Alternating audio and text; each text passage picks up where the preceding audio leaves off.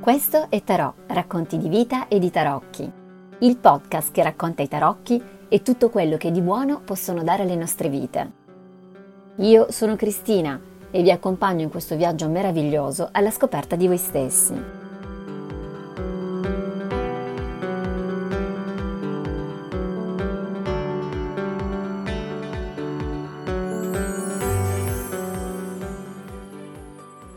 Benvenuti a questa nuova puntata di Tarot, il podcast sui tarocchi, sui racconti di vita.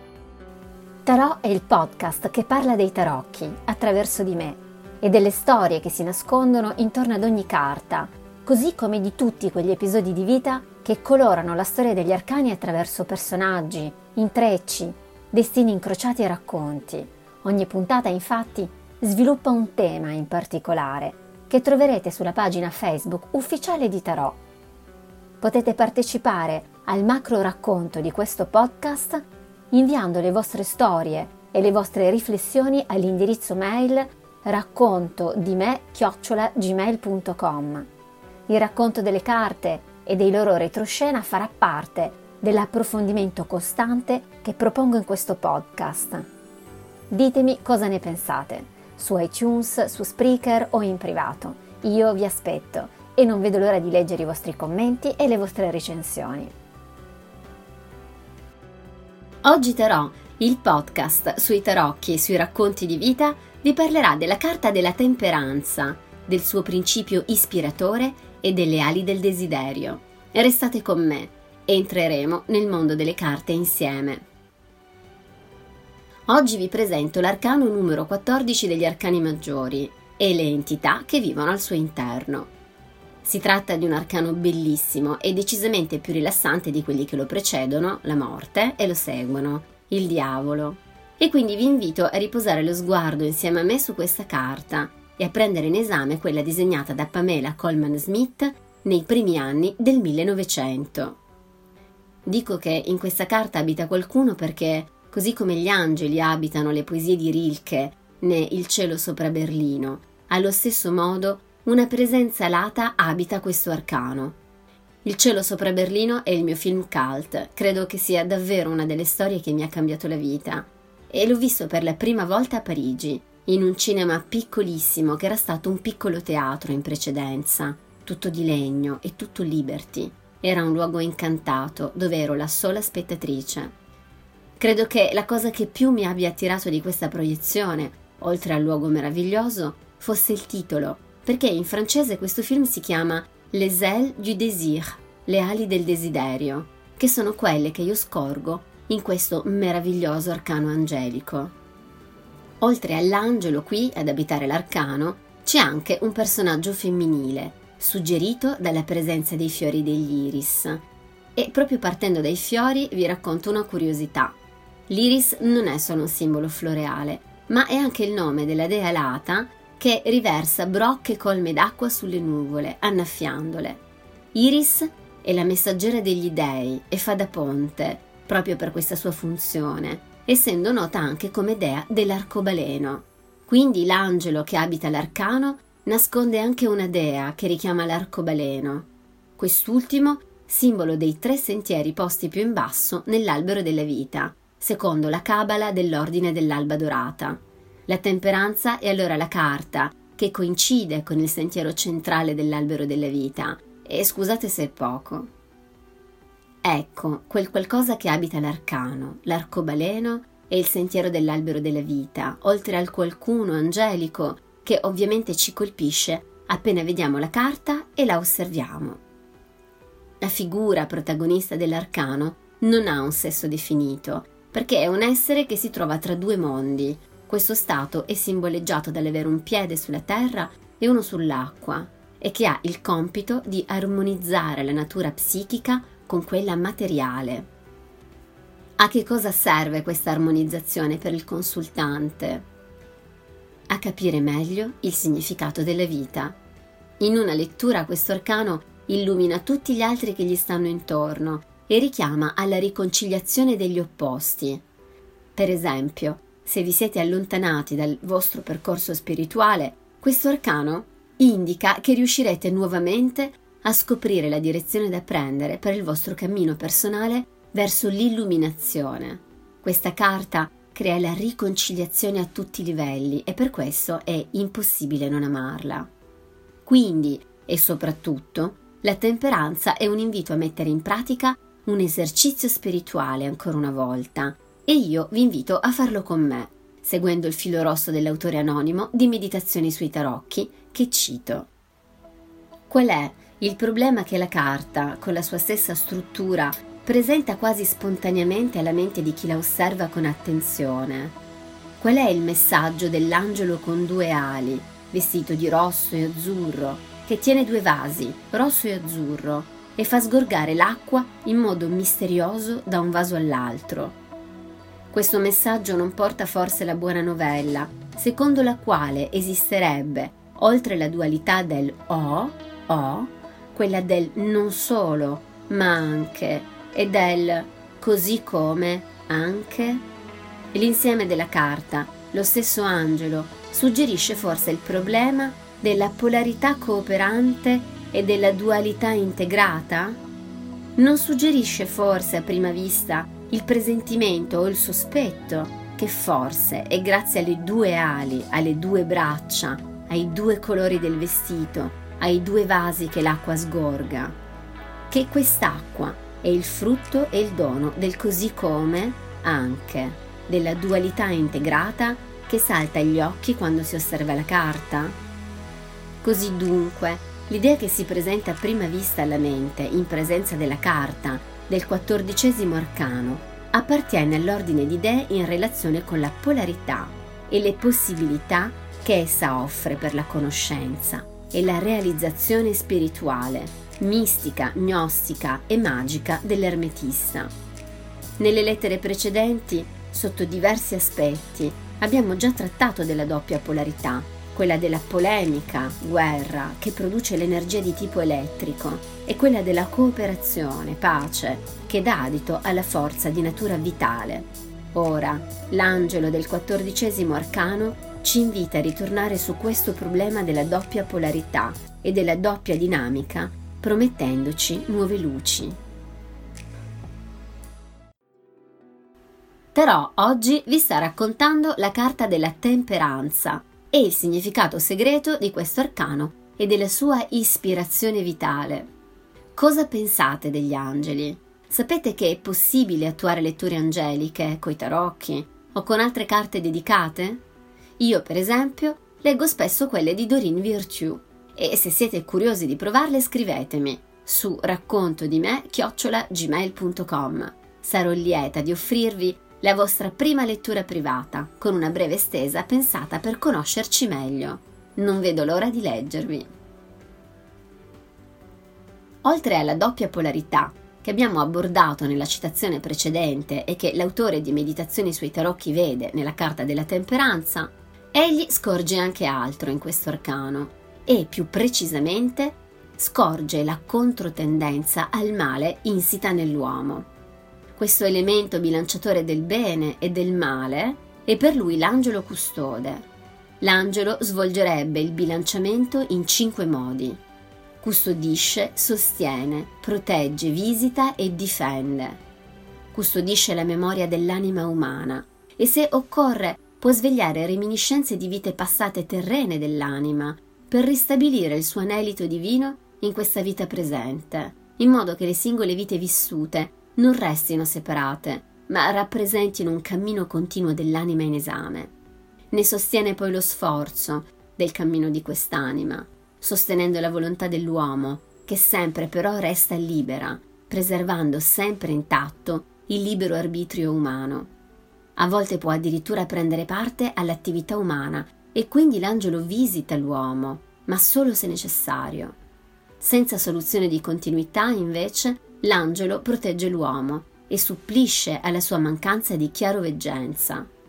C'è poi l'ultima funzione della difesa, che differisce dalle altre, perché se le altre sono rivolte verso il basso e orizzontalmente, la difesa è volta verso l'alto, verso il cielo, ed esprime la somma dell'amore angelico per l'uomo. l'angelo copre l'uomo dal cielo e dalla giustizia divina, ne è avvocato e lo difende al suo cospetto. L'angelo custode copre con le sue ali il suo protetto, conferendogli i suoi propri meriti agli occhi della giustizia divina e prendendo su di sé i suoi demeriti. È come se dicesse, se il lampo della collera divina deve colpire il mio protetto, il mio figlio, che colpisca me invece di lui, o se lui deve essere colpito, che ci colpisca tutti e due insieme. L'angelo custode difende il suo protetto come una madre difende il figlio, che sia buono o cattivo. È il mistero dell'amore materno che vive nel cuore dell'angelo custode. Non tutti gli angeli sono angeli custodi, alcuni hanno missioni diverse, ma gli angeli custodi, in quanto angeli custodi, sono le madri dei loro protetti. Per questo motivo l'arte tradizionale li rappresenta come donne alate. Anche per questo la carta del quattordicesimo arcano dei tarocchi lo ritrae chiaramente come una donna alata, con un vestito da donna, metà azzurro, metà rosso. Gli angeli custodi, si potrebbe dire le angeliche custodi, sono la manifestazione dell'amore materno alto e puro. Tratto da Meditazioni sui tarocchi, volume 2. Sfido chiunque a negare di essere stato affascinato almeno una volta dall'esistenza degli angeli e in particolare dell'angelo custode e continua a seguire Meditazioni sui tarocchi perché ci parla delle ali dell'angelo e della sua esistenza verticale. Sapete di cosa si tratta? Gli angeli in generale e quelli custodi in particolare vivono nella linea verticale e si muovono su essa, salgono e scendono come legge di vita e questo costituisce anche il loro respiro.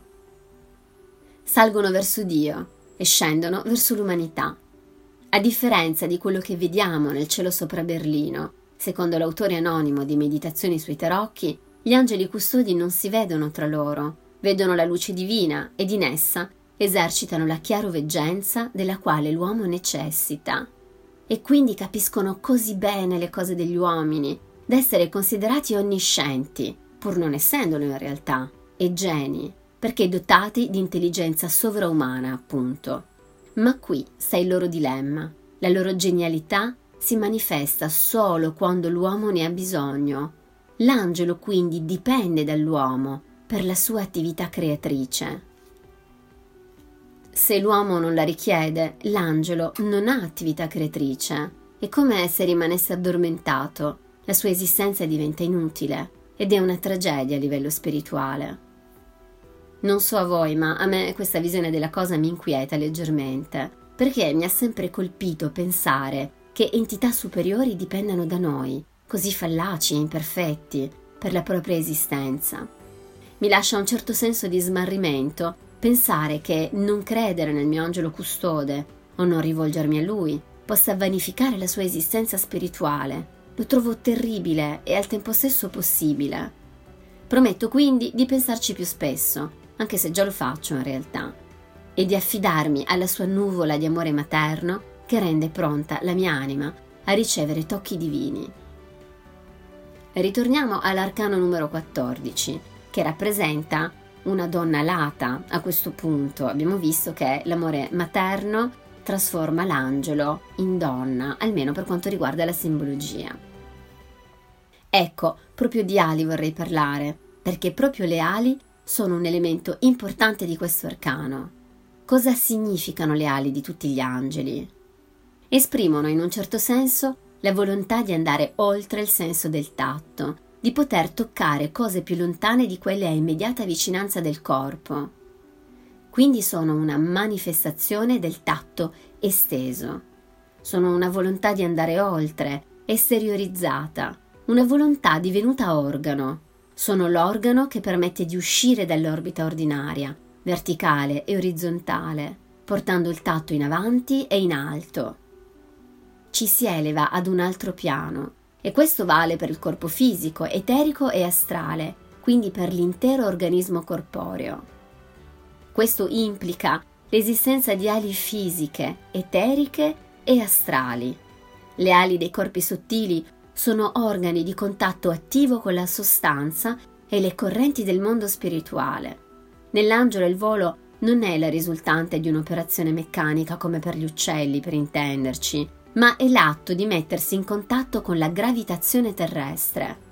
Con le ali l'angelo cerca e trova il tocco dell'amore divino, che lo eleva in estasi ad una sfera superiore. La polarità presente nell'arcano è anche nelle ali dell'angelo. L'ala sinistra, ognostica, permette la contemplazione della saggezza divina e l'altra ala, la destra o ala magica, è quella del messaggero e quindi dell'angelo propriamente detto. Secondo la tradizione, però, esistono anche uomini dotati di ali. Se ne vede una rappresentazione in una icona russa del XVII secolo. E qui parliamo proprio di ali astrali ed eteriche, che riavvicinano l'uomo alla sua somiglianza con Dio. Già, l'uomo prima della caduta aveva le ali e poi le ha perse. E quindi, in teoria, possono essere recuperate. Ma come? Le ali astrali ed eteriche dell'uomo significano un grado più o meno avanzato nel recupero della somiglianza divina, in quanto l'uomo, prima del peccato originale, era dotato di ali, soltanto dopo le ha perdute. Come si possono recuperare? Le ali sono organi dei corpi sottili, astrale e vitale, e non attività qualunque dell'io cosciente. Abbiamo dunque a che fare con l'inconscio, si tratta del compito di rendere gli sforzi spirituali verso Dio, quali la preghiera e la meditazione, quasi organici, cioè trasformare gli atti coscienti dell'io in correnti psico-vitali dei corpi sottili. Tratto da Meditazioni sui tarocchi, volume 2. E quindi la preghiera senza sosta che può avere luogo nella nostra sfera inconscia, nei corpi psichico e vitale, che alimenta le correnti verso l'alto in questi corpi e quindi permette la formazione delle ali. Servirebbe però un elemento in più. È necessaria una corrente proveniente dall'alto che vada incontro a quella proveniente dal basso, quindi l'incontro tra sforzo umano e grazia con la G maiuscola, della quale abbiamo parlato nella puntata 9 di Tarot. Anche l'arcano che segue la temperanza, il diavolo, del quale parleremo prossimamente, ha le ali, ma sono ali generate solo dal basso e senza la grazia. Le ali angeliche, così come quelle fisiche della somiglianza divina da recuperare nell'uomo, sono un dono della grazia divina. Quindi avete capito bene, l'arcano della temperanza ci dice che, in qualche modo, l'uomo può recuperare fisicamente le sue ali come dono della grazia divina. Wow! Io stessa, leggendo queste parole, sono incredula Eppure forse non è neppure così folle come idea. Voi cosa ne pensate? Un uomo lato e dunque predisposto all'eroismo e al miracoloso. Ecco l'essenza del problema relativo alle ali. Esse sono il contrario delle gambe, perché sono gli organi del contatto con il cielo, mentre le gambe sono quelli del contatto con la terra. Le prime ci mettono in relazione con la gravitazione celeste, le seconde con la gravitazione terrestre. Per quanto riguarda le braccia, e l'angelo della carta del quattordicesimo arcano ha delle braccia, sono in relazione con l'orizzontale, cioè con i campi di mutua attrazione degli esseri che si incontrano. Se la legge delle ali è l'amore di Dio, quella delle braccia è l'amore del prossimo, e la legge delle gambe è l'amore per la natura terrestre. L'angelo della carta tiene due vasi uniti da una corrente d'acqua. A questo punto siamo arrivati al cuore del problema dei fluidi. E non finisce qui, quindi. La temperanza ci parla ancora di fluidi e di mistero della lacrima e dell'ispirazione. Per ciò che concerne i fluidi, questo arcano ci dice che il compito dell'angelo custode è fare attenzione al corretto funzionamento dinamico dell'essere umano corporeo psichico e spirituale. L'angelo custode deve far sì che questa circolazione spirituale, psichico-corporea funzioni bene, perché da qui derivano la sua salute e la sua vita nel loro complesso. Questa misura, questo rapporto fluidico è primordiale per la vita dell'uomo ed è qui anche la chiave di questo esercizio spirituale. Bisogna cogliere il rapporto tra l'angelo e la grazia individuale, quindi trovare la fonte, la corrente e la direzione della vita interiore e vivere in conformità con questa conoscenza. Cos'è il mistero della lacrima? La lacrima è un fluido sottile di natura psichica e spirituale emanato dal cuore e come tale viene prodotto dall'intensità della vita interiore. Tre sono le modalità per un'esperienza spirituale autentica, la visione, l'ispirazione e l'intuizione. La visione aumenta l'esperienza, l'ispirazione aumenta la conoscenza e l'intuizione corrisponde alla crescita e a ciò che si è. Questi non sono stadi ordinati. Il cammino delle persone può seguire queste tappe in modo diverso e personale e il quattordicesimo arcano dei tarocchi tratta, insieme a tutto il resto che abbiamo visto precedentemente, del mistero della lacrima e dell'ispirazione. E l'esercizio spirituale dedicato all'ispirazione, dove quest'ultima è il principio che agisce nel pianto, perché proprio come nel pianto essa si manifesta come una corrente tra due vasi. Si tratta della corrente risultante tra l'occhio superiore e l'occhio inferiore, sempre per dirla con l'autore anonimo di Meditazioni sui tarocchi. E detto in soldoni, la comprensione superiore e quella inferiore vibrano all'unisono, ognuna con la propria voce e il proprio linguaggio, e così facendo producono un'ispirazione concreta. Quindi attuano il processo del pensare insieme, che sia attivo che passivo. Vi sono due vasi dai quali cola il pensiero, ci dice la temperanza, il tuo e anche un altro. Questo stato d'animo è assolutamente indispensabile per avere ispirazioni. Questo arcano è quello delle due fonti, delle due correnti di pensiero simultaneo che si mescolano e che costituiscono l'ispirazione autentica. La temperanza è una carta davvero piena di moltissime cose, concetti, ali, principi regolatori, moti ascensionali, e io vi consiglio di prenderla come spunto per ritrovare le vostre ali e iniziare a cercare l'ispirazione. Esiste anche un'erba che si chiama Angelica Arcangelica e che, guarda caso, si trova in luoghi umidi e in prossimità dei ruscelli. Largamente usata in passato nella medicina popolare, si racconta che l'arcangelo Raffaele, che in ebraico significa medicina di Dio, sia apparso nei sogni di un uomo, il cui paese era afflitto dalla peste, e abbia rivelato le proprietà di questa pianta. L'uomo seguì le indicazioni dell'arcangelo e la popolazione riuscì così a superare la malattia. Da quel momento in poi l'angelica viene utilizzata per la cura di malattie infettive e per purificare il sangue, per ridare elasticità ai tessuti, anche quelli che magari abbiamo perso durante la nostra evoluzione umana. L'Angelica è anche conosciuta per il suo contributo aromatico alla produzione di vini e liquori dolci. Allora, vi invito ad un brindisi con un bicchierino di Angelica per partire alla ricerca delle vostre ali umane e per volare spediti verso il vostro percorso spirituale più autentico. Che l'angelo alato sia presente in ogni vostra impresa e che sostenga i vasi dai quali scorre la vostra ispirazione e la vostra lacrima sottile questo è il mio augurio per voi. Tarò torna presto con un nuovo episodio. Nella prossima puntata parlerò dell'arcano del diavolo e del suo significato segreto. Potrete prenotare la vostra stesa dedicata e scopriremo insieme nuovi elementi delle carte e delle vostre vite. Grazie per avermi accompagnato nel viaggio di oggi. Siete su Tarò, racconti di vita e di tarocchi. Tornate ad ascoltarmi e a scrivermi di voi. Io sono Cristina e vi aspetto per condividere un altro pezzo di cammino alla scoperta delle carte e di voi stessi. Tarot è un'idea originale di Cristina Federica Sarcinella, che sono io, studiosa di carte ed energie da più di un ventennio. Cristina, che sono sempre io, propone seminari a tema, consulti individuali su richiesta, realizzazioni di mappe karmiche e approfondimenti personalizzati. Volete saperne di più? Siete curiosi? scrivetemi cristinasarcinella-gmail.com